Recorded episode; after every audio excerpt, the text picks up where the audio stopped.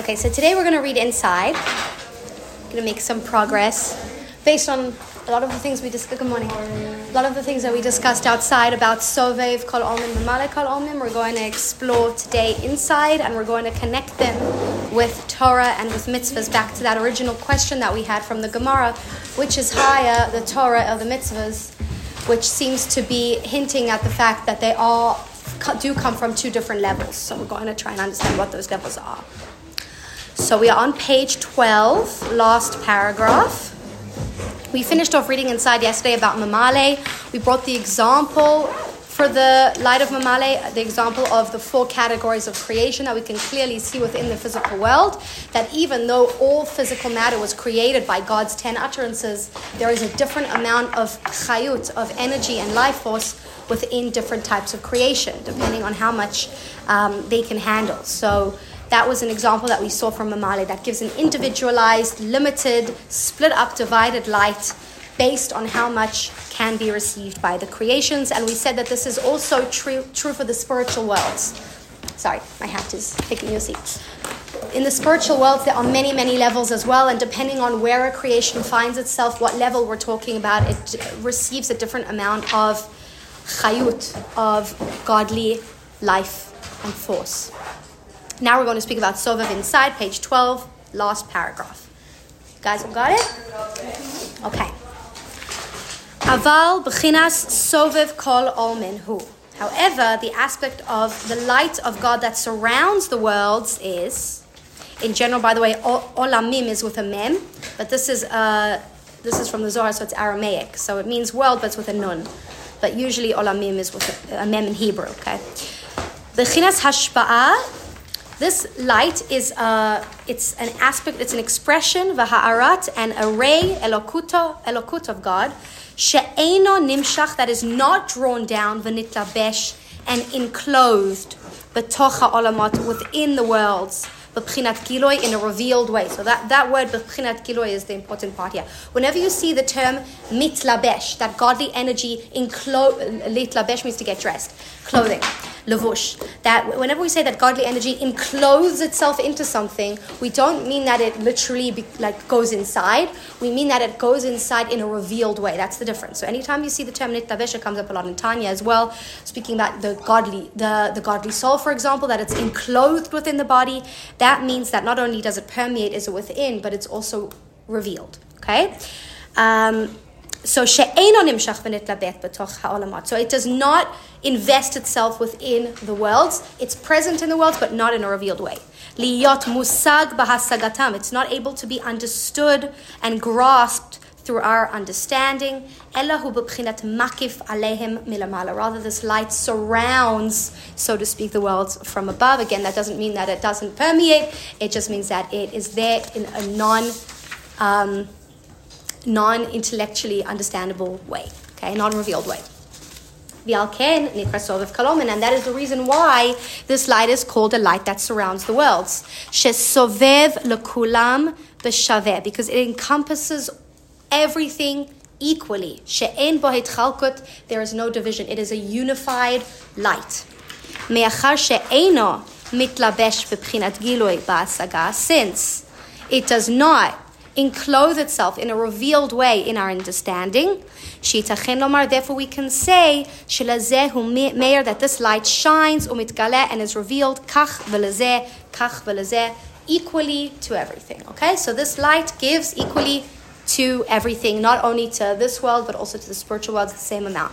So very, very lofty angels and souls up in heaven are receiving the same amount of Kolmim as we're receiving down here.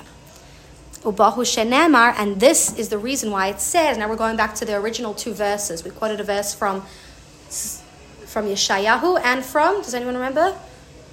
Mm. Not Zechariah, from Yirmiyahu. Yirmiyahu, Yirmiyahu right? Yirmiyahu. So the first quote was from Yirmiyahu, which was um, which mentioned Haaretz, but it didn't mention Shemaim. Let's see it inside. Sorry, I'm not remembering it off by heart here.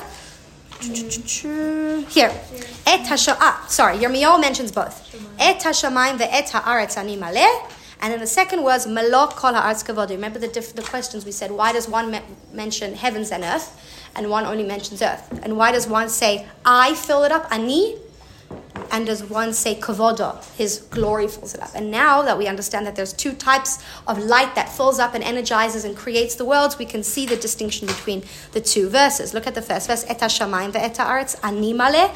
That is referring to sovev kol almin, because sovev kol almin ani. It's much closer to the truth of who God is. So God, so to speak, Himself fills these worlds, not only the heavens, but also the the not only the earth, but also the heavens in an equal way. But when we say malok kol aretz we're only mentioning the earth because it it gives an individualized light. Also, aretz, earth, can be compared to malchut, and we said it comes from malchut. And kavoda, we don't say that God Himself fills, fills the world in a level of mamale, but rather God's glory fills the world. What does that mean?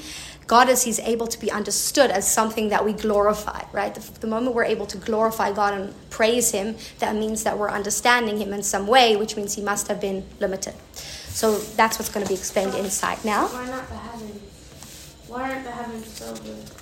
So the heavens are filled with. Um, the heavens are filled with mamale kalomi, but not equally to the aret. So they're not mentioned in the same sentence. Because the mamale energy fills the earth with a different energy than it fills the heavens. However, the soviv energy fills both equally, so they're put into the same verse. Hashamayim v'ha'aretz animale equally. I fill all worlds equally. Heavens and earth doesn't matter. So you're, you are correct, though, that mamale is present also in the heavens. That's why there, there was a footnote at the bottom there that explained maybe it only mentions Eretz because uh, of the idea of Malchut, that it's sourced in Malchut in the lowest Sephir, which is also called Eretz. Um, Ubahu Shenamar, page 13, third paragraph, and that is why it says regarding Soviv Kol Omin, Et Hashamayim Ve'et Haaretz Ani Maleh, that I fill the heavens and the earth. Dahainu, this means B'chinat soviv kol olmin delays atar panoi minei, that this is referring to the light of God where there is no space that is devoid of His presence. That the soviv kol olmin, when we say like Hashem is here, Hashem is there, Hashem is truly everywhere, right? You've heard that song? Mm-hmm. Up, up, down, down. Yeah. We're talking about soviv. Hashem is equally everywhere. Mamale is also everywhere, but not equally. Okay. So the light of mamale that, is, that a certain being can experience, it could be that we're not actually experiencing that expression of God. That's possible. But when we speak about sovev, that's the, that's the idea. Ani, I feel. God himself is everywhere equally. What it says in Yeshaya, that God fills the land, his glory fills the earth. This is referring to the individualized um, light of God, Shenikra Kavod, which is also called His glory. Because when we say His glory, it means that we understand Him, we're able to glorify Him. It's an expression of Him, but it's not His whole self. Okay. Vehine Amr Razal. And so now we have a quote from our sages from Pirkei Avot. Have you guys heard of Pirkei Avot, Ethics of Our Fathers? So there is a quote there that says, Ein kavod ela Torah. There is no glory aside from the Torah. So anything that is truly glorified glory is Torah.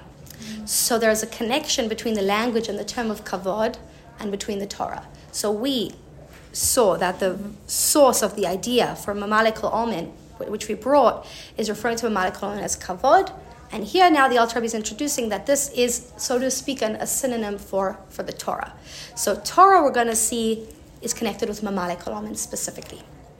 Vahainu. This is because why is Torah called kavod? Mishum da'araisa michochma nifkas. Bless you. Because Hashem's Torah was drawn down from His wisdom. Right? Have you guys heard this idea that Torah is the wisdom of God?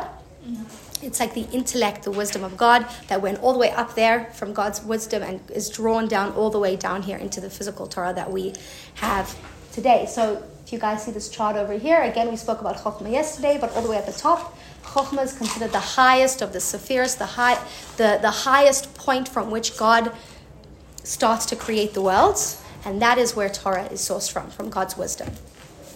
And God's wisdom gives to the world in a way of mamale and it gives in an individualized way, not in this, not in just an all-encompassing equal way, which is the idea that God uses his intellect, so to speak, to run the world. So the whole idea of what we call reward and punishment, for example, that there's consequences to your actions. These, this all comes from Chokhmah, that God is running the world in a way that is based on intellect. Okay? God created the world in a process in a way that we can actually follow and understand. And God runs the world in a way that is logical. And that's also from his chokhmah, which is logical. And logic says, I'm going to give more light to a human being and less light to a rock. So Mamalik Kalamin is sourced in chokhmah. The Torah is sourced in chokhmah. So they are very much um, in line, synonyms for each other. Does that make sense so far?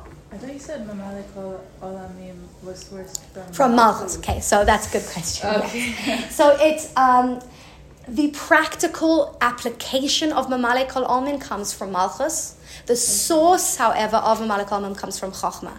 Because Malchus is the beginning stage of God relating in a practical way to the world. Where everything is revealed. Like, Yes, where, where yes, as we said, in Melech Balo Am, it's where God rules the world as a king. God's kingship comes from there. In a, so, in a practical, applied way, it's applied from Malchus. But it's sourced from Chachma, the source of the idea that God runs the world in an intellectual way that makes sense, that's logical, that's orderly, which is which which is very much the idea of Mamalek Kol Omen, is from Chachma. So good question though. Uh, does that make sense? The two, a lot of times we'll say it's sourced here, but it's actually sourced here. It's like where's the practical source for it, and then where's the original makor, right? Where is it hewn from? So now it's going to mention an interesting idea, uh, page 15. "Shemichochma nimshechim labed bet netivot. That from God's chochma, God's wisdom, come the 32 paths. The lamed bet netivot is a, a concept from Sefer Yetzirah, one of like the oldest, oldest, oldest books that we have. There's opinions that say that Avraham Avinu wrote Sefer Yetzirah. It's a Kabbalistic book. And it speaks about the process of creation. Yetzirah means formation, like how did God create the world? And right at the opening of Sefer Yetzirah, it mentions that if you look at the account of creation in Bereshit, which starts off with God, you know, there was nothing, the world was void and empty, then God created light, all the way to God resting on Shabbat, that whole period of time. If you count the amount of times that God's name, Elokim, which is referring to the way that God relates, the name of God, the expression of God as he relates to the world, it says it 32 times. It mentions the name of Elohim 32 times.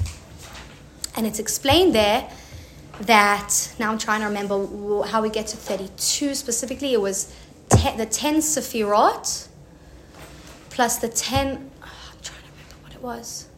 The, the 10 Ma'amarim plus, now I'm not remembering how we get to 32.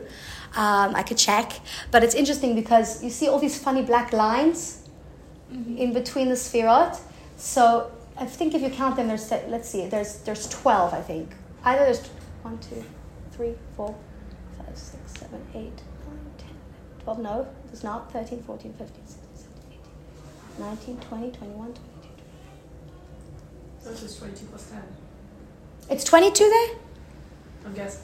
It's supposed to be 22, but like And I'm. then you add the 10. And then you add the 10.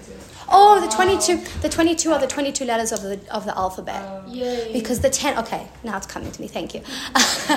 the I I saw this expression of the lamed bet nativot a few times in different my mind, and I was always like, I don't know what that is, and skipped over it. This time I was like, okay, let me go check what it is, and it comes. so I'm new to this concept. So the 22 letters of the Jewish alphabet are what God is what makes up the 10 utterances, right? The 10 um, the 10 verses that God used to create the world are made up of 22 letters. So there's the 22 letters which God used to create the world, the 10 utterances, and then there are the 10 sephirot, which we're, we're going to be discussing. I'm sorry, we are alluding to them so much without going into it, but the 10 sephirot are the 10, so to speak, um, rays and expressions of God that are individualized and that God uses to to run the world. They're, they're, they're expressions of God. They're not tools.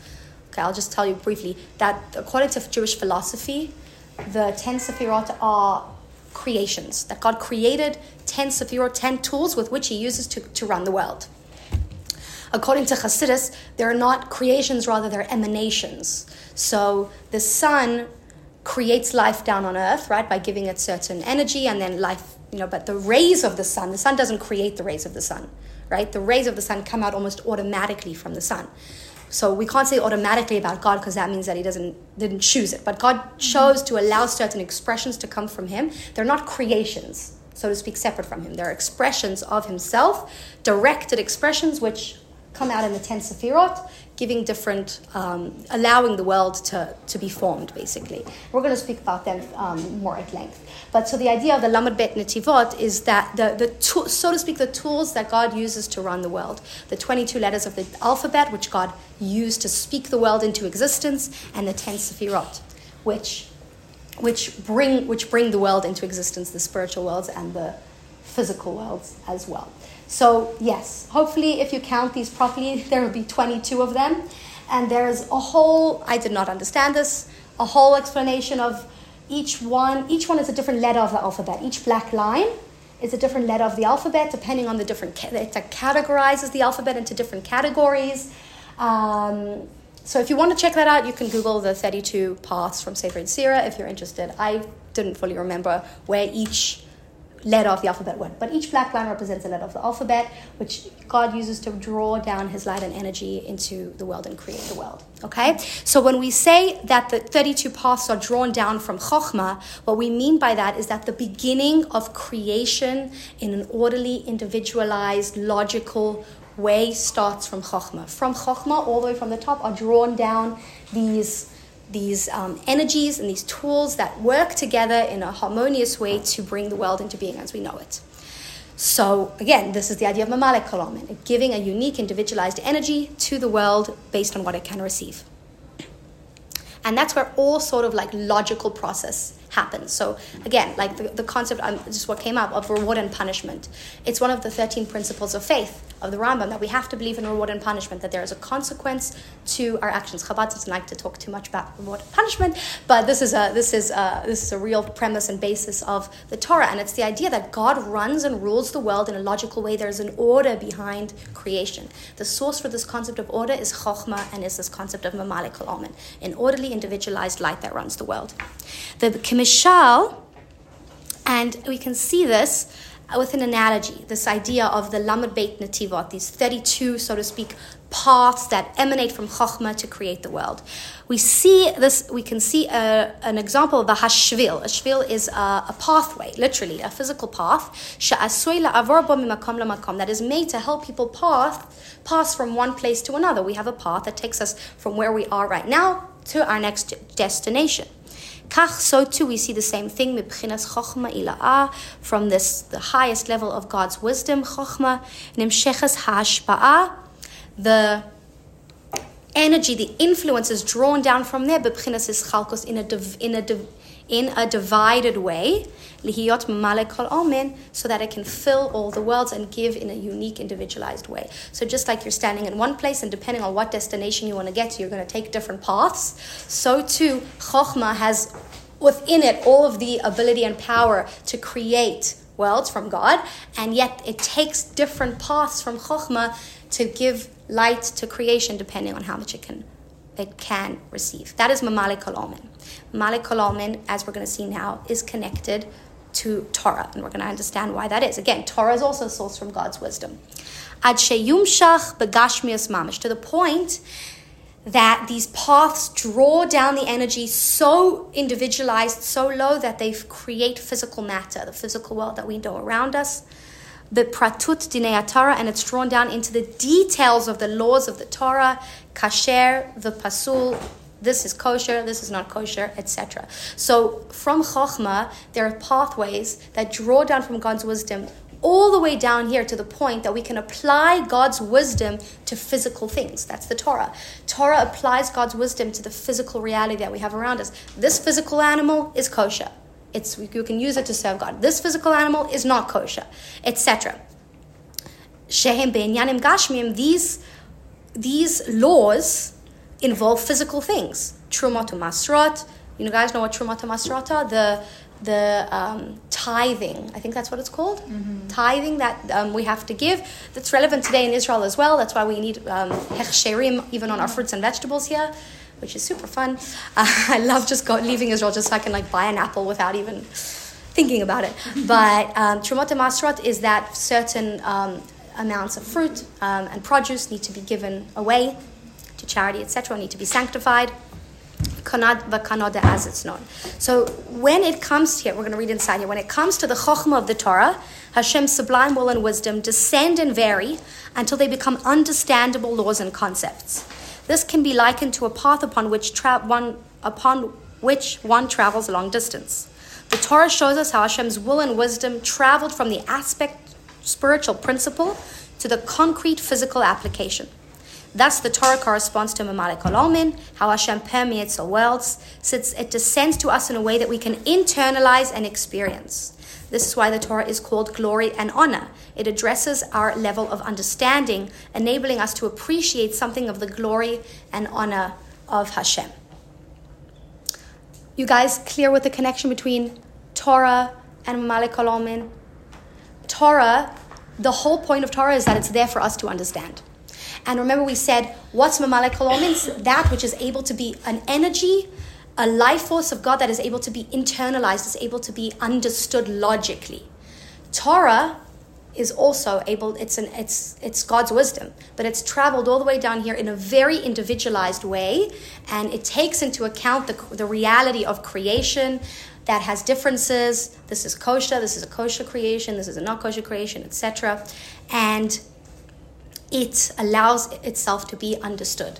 So the whole point of Torah is that it has to be understood. It's revealed in our minds. It's revealed in our lives in a clear distinct way. And another um, example that we can see, not part in the Mimer, but an interesting example that we see the connection between Mamale, individualized light, and Torah, is that people, different people have different obligations in how much Torah they need to learn. Have you guys heard this idea before? That we're not all equally obligated in Torah learning, the same amount. Um, for example, if somebody, well, well, we know that men and women, um, have different obligations when it comes to Torah learning.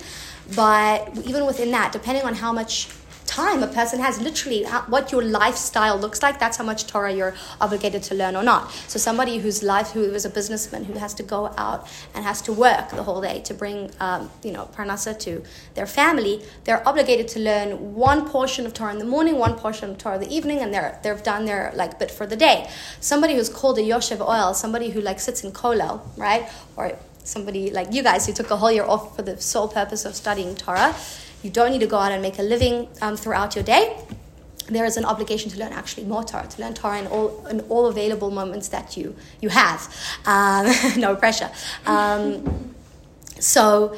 So, Torah actually, even just the obligation of learning Torah is individualized based on your life circumstance. Mitzvahs, as we're going to see, now we're going to compare mitzvahs to Sovev Kol mitzvahs are the same. Like, it doesn't matter what your life circumstance is, like, you need to keep Shabbos, right? Um, Jews came to America and it was extremely hard to hold a job because you had to it was america wasn't like it is today with saturday off and sunday off. Like you had to work on saturday. If you didn't work on shabbos you got fired. So many many religious jews came to america and they didn't know what to do. Like they had to support their family. They needed a job but they there, there was no rabbi, there was no Orthodox rabbi that was going to be like, yeah, you can go to work. You're not allowed to go to work on Shabbat. So there were those who would actually get a new job every week. They would show up on Sunday at a new job, and they would get, you know, I think people got paid per day. I don't know how it worked then, like very. Um, very i feel like it was just very capitalist then america's still capitalist but just not like as much like then like the corporations could decide what they wanted to do with their workers so you know you got paid sunday monday tuesday wednesday thursday friday didn't show up saturday you got fired found a new job sunday monday tuesday wednesday this is and this is how some people live yeah So, oh, sorry. Uh, is your hand up for Yes, yeah. I'm sorry. Um, so in uh, Bereshit 116, did we cover that?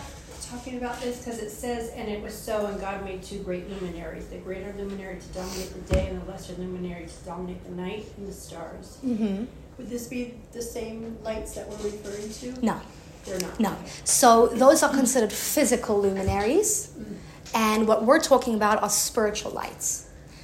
Ah, okay. Yeah, yeah. So actually two actually two different things. When we when we use the term light, it's a it's a good point that you're bringing up though because we're we're speaking about light as if like light from the sun. Anytime I mention like the rays of light that come from the sun, it's always an analogy for the spiritual concept of light that we're talking about. So anytime we say light, we're just talking about an expression of God.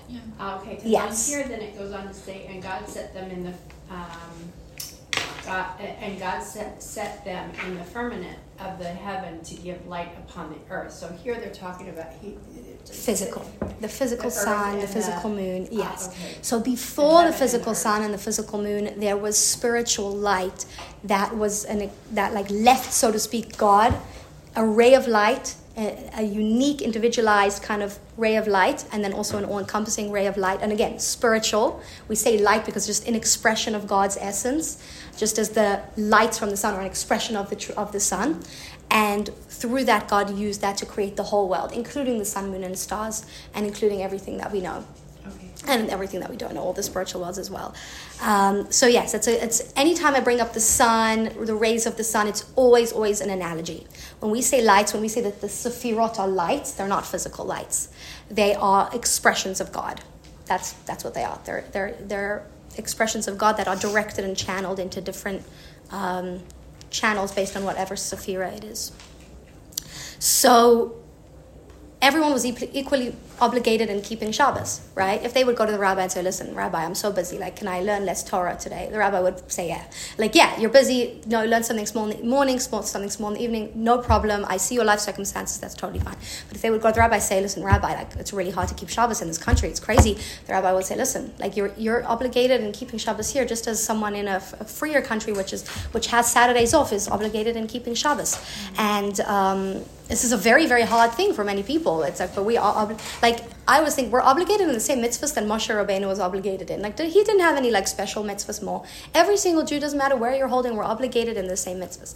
Yes. Um, how come they didn't like, uh, what's it called, hire, like within themselves, like they they started companies, like themselves, and then just hired Jews so they could have work. It's so easy to start a company in the country where you yeah so so um, they were all usually refugees like the they're called greenies i think i have no idea why people called the refugees green Green card. card. Yeah. really because of green card So all of the all of the non-Americans.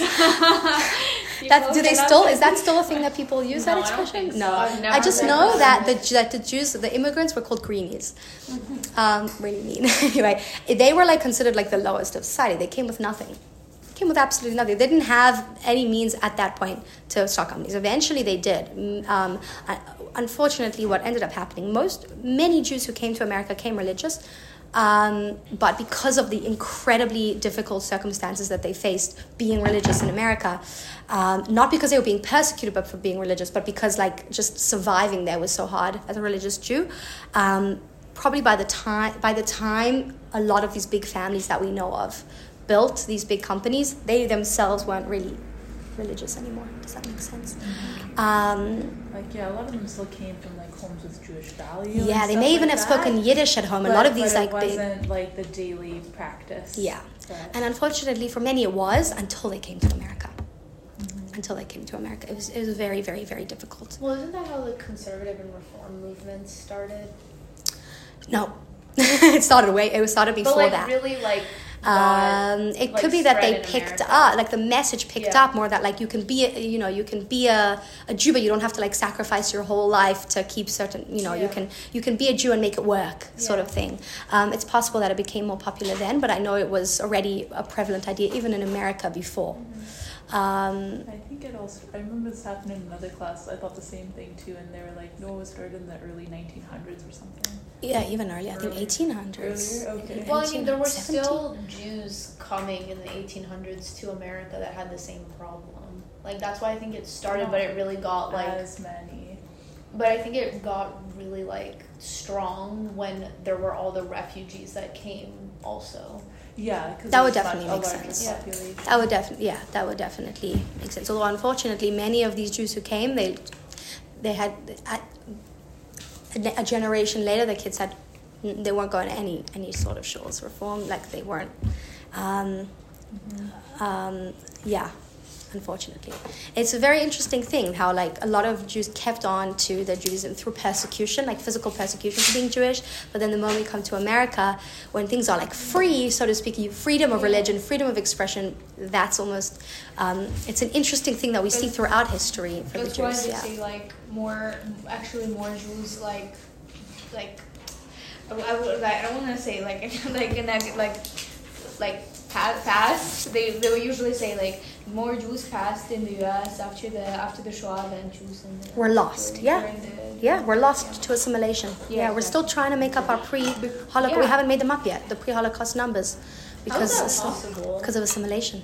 Uh, Yeah. intermarriages. Yeah, intermarriage. Yeah, Because Yeah. I'm saying like if six million Jews were lost, you would think we'd make it up. No, Yeah, we haven't like- made it up yet. We're, we're almost so it's there. more than six because of Before yeah, before the Shoah we were 18 millions and now we're How much? 18 millions. 18. 18. oh I think you said eighty. Ah, so you said No, 18 mil 8 Sorry. One 18 eight. Yeah, 1 8 millions and after the Shoah as per right now it's 15 millions. I thought sixteen. Now. I'm not keeping. But listen. still, you know what I mean? Like, But it wasn't But, like yeah. it wasn't unique to Jews. Like Italians, other like a lot of other minorities came and, and they're like, oh yeah, we don't like like the white, um, like Anglican or Protestant But Italians like the top of the pyramid. So the closer you the Italians never saved their culture because like Italians before they came to the US, before the first immigration, before the first wave of immigration, it's a very different thing than Italians mm-hmm. that that are right now. Like it's not the same. They don't have traditions. They don't have religion anymore. Like they don't. Mm-hmm. They are not the same group. Because oh, it's also very interesting because do you know by the way it's like I I I I, I wrote a research paper about this Oh yeah. that like Mussolini at first before he met with like like before he met with the Nazis in in Germany he was holding a very uh, tight connections with the rabbis who were like he was he was holding very tight connections with the Jewish community in Italy. Oh wow. and like yeah. Yeah he changed he changed his position. There was a there is a record of him meeting with a rabbi to discuss how the world is gonna change Interesting. like Very it's, it's insane because before before the Shoah, uh, with first immigrate the first wave of immigration, the Jews and Italians were really close. That's how Brooklyn like yeah. Mm-hmm. oh yeah. was founded. Like it was they had Jews the same like cri- organized criminal groups. They had the same like no, but like it's true, you know, because you're immigrant. What are you gonna do? Like you know what I mean? Like how you you need gonna to look after you. yeah, sorry for saying that, like being very blunt, but you know, That's very like, interesting. Yeah, Let- we're going to take that idea now and see it inside. And actually, this idea that I just brought up about how we're equally obligated in mitzvahs and not equally obligated in Torah learning, it's brought up in different places in Chassidus, but not actually specifically in this mimer. But I just thought it was another interesting um, connection that we can see between Sovev Kol Almin and mitzvahs, which gives equally to everybody, and Mamale, which gives you a unique to each one. So now, page 16, let's see about Sovev Kol Almin and mitzvahs inside. Aval, however, al yadei mitzvot through the mitzvot, which are this, which is the practical application. Sorry, where are we in the? Page sixteen, all the way at the top. Okay, thank you. Nimshach giloi or, it's drawn down a revelation of a light, mipchinat sovev kol almin, from the light of God that surrounds the worlds. Shehu b'chinat hamakif, which is the encompassing light that we've spoken about. So what's the connection? V'ha'inyan, the idea is, the connection is as follows. Ki hine yadua sheha-Torah, we know that a, the example given for Torah is nase mazon lenefesh alokit, that it is considered like the food, the soul food of the godly soul. We feed our soul through learning Torah. What does that mean? We'll see in a second. As is written, v'toratcha b'toch me'ai. It says in Tehillim, King David said, and your Torah is within my stomach. It's literally within me, in my innards, it calls it here.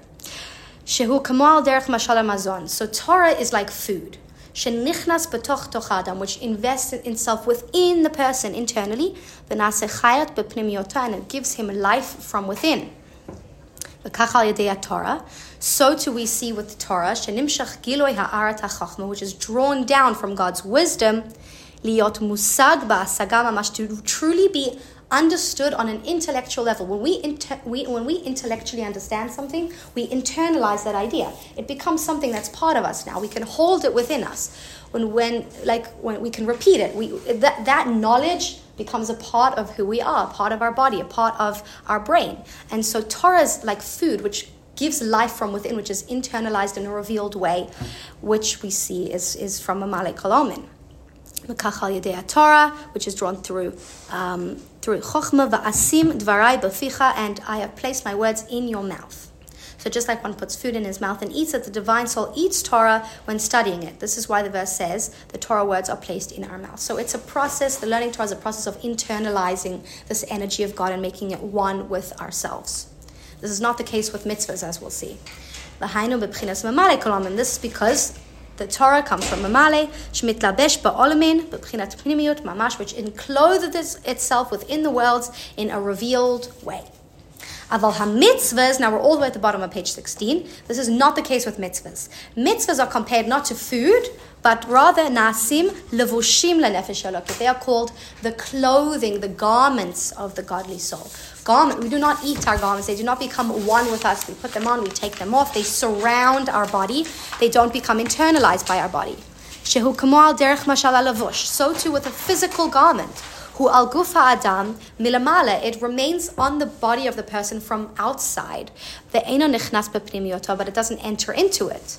The kach hamshacha, this is the same idea of this revelation that we get from mitzvahs. Hanimshechet yadei mitzvot.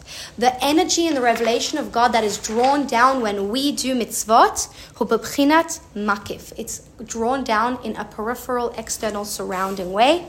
Because it's drawing down the light of Sovev Kol Almin, which is too lofty to be understood when we do a mitzvah, we don't understand why we're doing the mitzvah. There are explanations for certain mitzvahs, why we do them, and certain ones we have more vague explanations, but even Chassidus' opinion is that even when we have an explanation for why we do a certain mitzvah, that's not the true essential reason for why we do the mitzvah. We do the mitzvahs because God desired us for God desired for us to do the mitzvahs. And we do them not with like an understanding, but just because through an action. We do the action, we do the mitzvah, we draw down the light, and not necessarily do we understand the truth of the meaning behind why we do the mitzvah. Like every time we keep kosher and we look for kosher labels, it's like we understand exactly why. Some people say it's healthier, it's not true. Go look at the latkes and the donuts and the, um, you know, and even even more like even mitzvahs, for example, Shabbat, which which we can logically understand. We need a rest, right? People need a rest. We need time to get, get together. We don't truly know the essential reason why God wants us not to rip the toilet paper on Shabbat and why we can't get in the car, even though it's much easier to get in. The, we don't understand these things. And the reason why we don't understand these things is because mitzvahs draw down the Sov of Omen, which is beyond understanding. It's too high up to be encompassed and held in our limited brains. Torah has been drawn down in such an individualized way that our brain is able to hold the Torah, literally. But our brains can't hold the mitzvahs. They come from too lofty of a place. But every time we do the mitzvah, even though we don't understand it, we're drawing down this light of God in a more manifest way into this world every single time we do a mitzvah.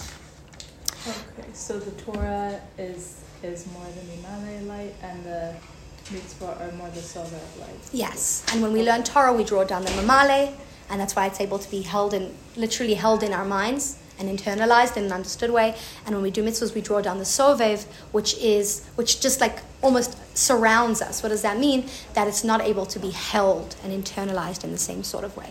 What happens if we, for example, break Shabbat, like spiritually? Like what, like what happens in the spiritual realm? What happens in the spiritual worlds? So this is really the idea of the of teshuvah. So like on a so like on a spiritual level, the light and the energy gets like blocked basically, and so there's considered like these like spiritual gaps, and that's the whole process of teshuva is like returning, filling in those gaps. Um, yeah, there's like a, there's like less light that's drawn down and at the same time there's more that light has to go somewhere so it usually gets fed to the negative forces and energies and then they grow so it's like there's a gap that's created there's a hole that's created and then also that light goes to feeds what we call the klipot the negative kind of energies. Yeah. Yeah. How come, how come we can see that we'll ever understand the torah?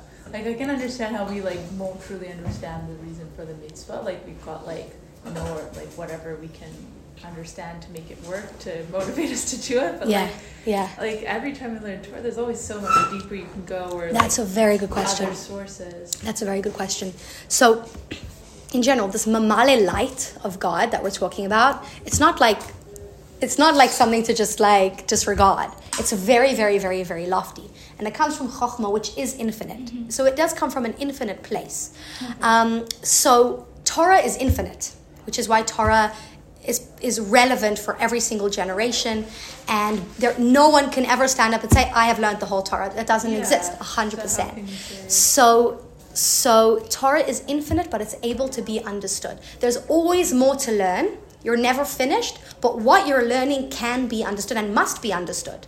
You can't say, "Oh, you know what? This is God's wisdom. It's too much for me. I'm going to move on to the next thing." The whole point of Torah is that it should be understood. So the in infinite aspect of the Torah is its relevance for all generations because it transcends just this generation, for example, and also the fact that it's endless. You never just finish learning Torah. There's always deeper and deeper and more and further you can go. But the fi- finity of Torah is the fact that when you do sit down and face a certain element of Torah, it is able to be understood. Do you have your, your hand up? Yeah. Yeah, isn't part of the Torah the mitzvahs? Ah, okay. So the Torah allows us, that's back to that question in the Gemara, which one's higher, Torah or mitzvahs? They concluded Torah's higher because it allows us to do the mitzvahs. So the process of learning Torah is a different spiritual process than doing a physical mitzvah. However, the Torah teaches us how to do the mitzvahs. If we didn't have the Torah, we would have no idea how to do the mitzvahs. But if we didn't have mitzvahs, there would be no Torah because the whole point of the Torah is to teach us how to do the mitzvahs. So it's like this back and forth. Okay, so which is higher, like the the cause or the effect almost? Um, you know, one is dependent on the other, but one can't exist without the other, and one.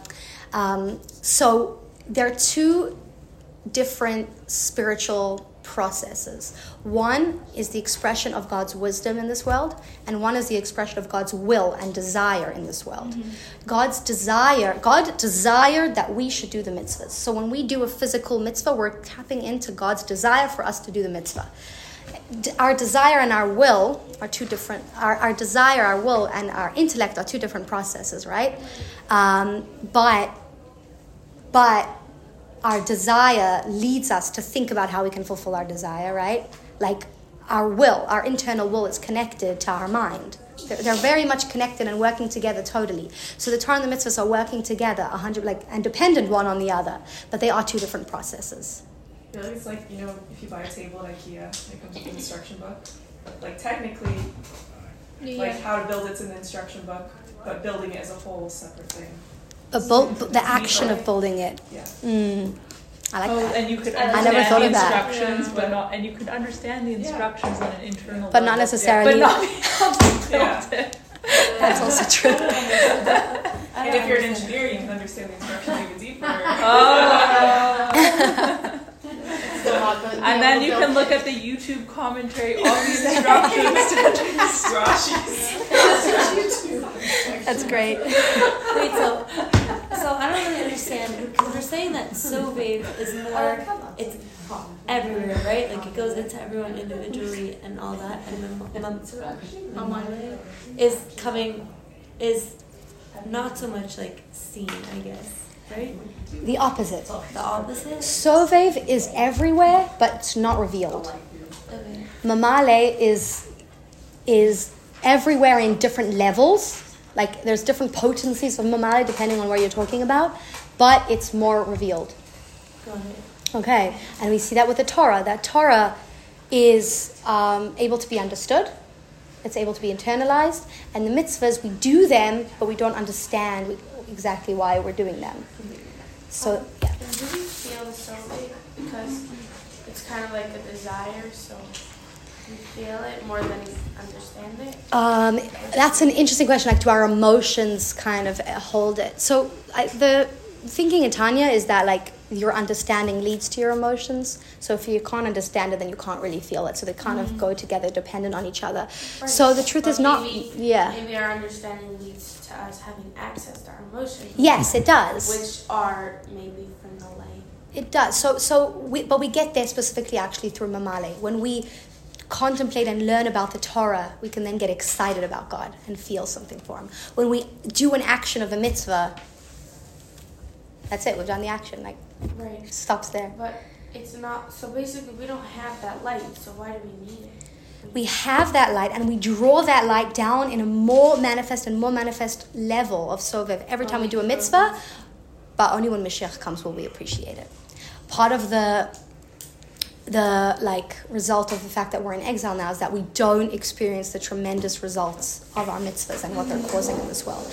Our mitzvahs result in a loftier um, response, godly response, than our Torah learning does.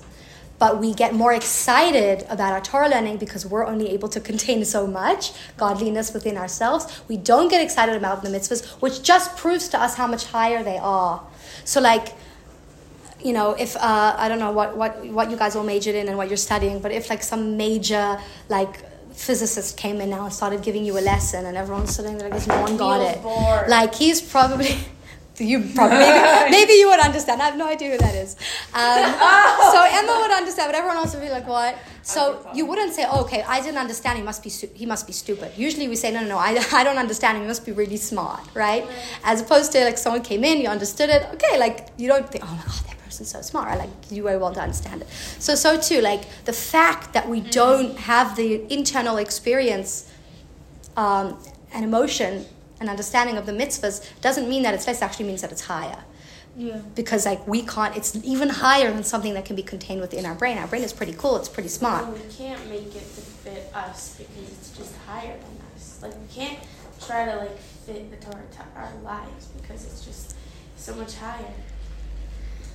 We I meant to say can't fit the mitzvahs. So it's not because the interesting thing is that, and we're going to continue to speak about this next week. That's we're getting back to the Yugimul Midat Rachamim and Teshuvah, which come from this also this higher level. How can we then make this something that's relevant in our life, right? If it's something so lofty, um, and that so next week we're going to discuss the idea that actually the loftiest things come down into the most tangible, lowest things, right? Mit- the process of doing a mitzvah is a much more physical Yeah. Crass process than the process of getting excited about a Torah intellectual idea. So in a way, you could actually say the mitzvahs are more accessible because you could do them no matter how smart you are. You can do them no matter how much you can, you know, you how intellectual you are.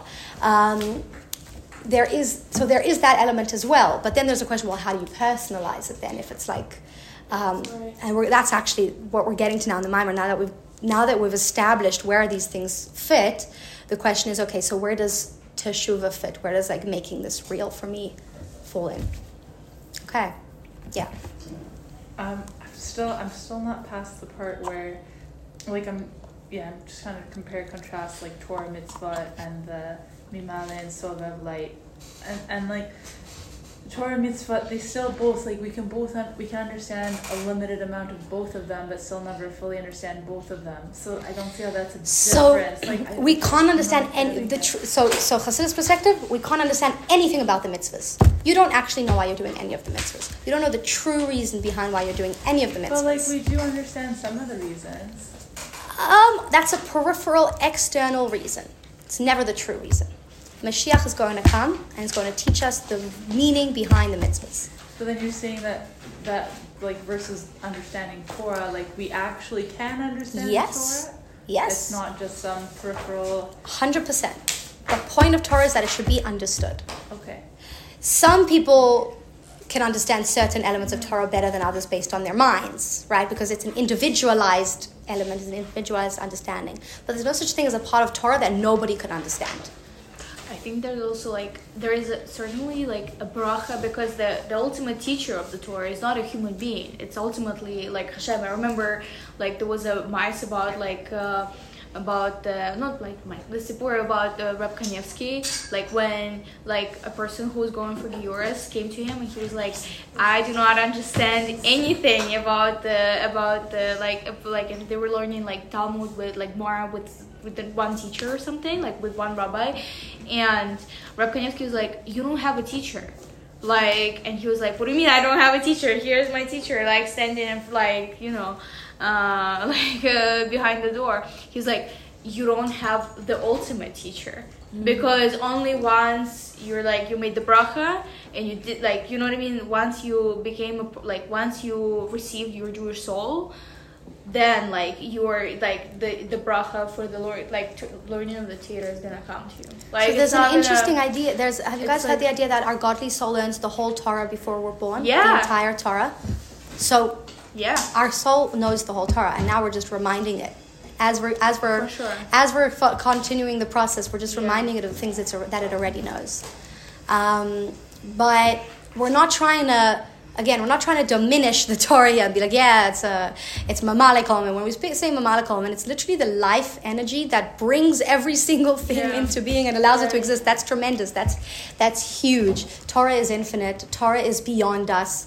Um, but the way that Torah expressed itself down through creation and into our lives is in a way that is able to be held and it's a it's a it's an incredible thing because it does come from an infinite place and it is infinite but the way it expresses itself in is in a way that we can actually hold it. Have a wonderful shabbat everyone. Good job. good shabbos. I'll see you on sunday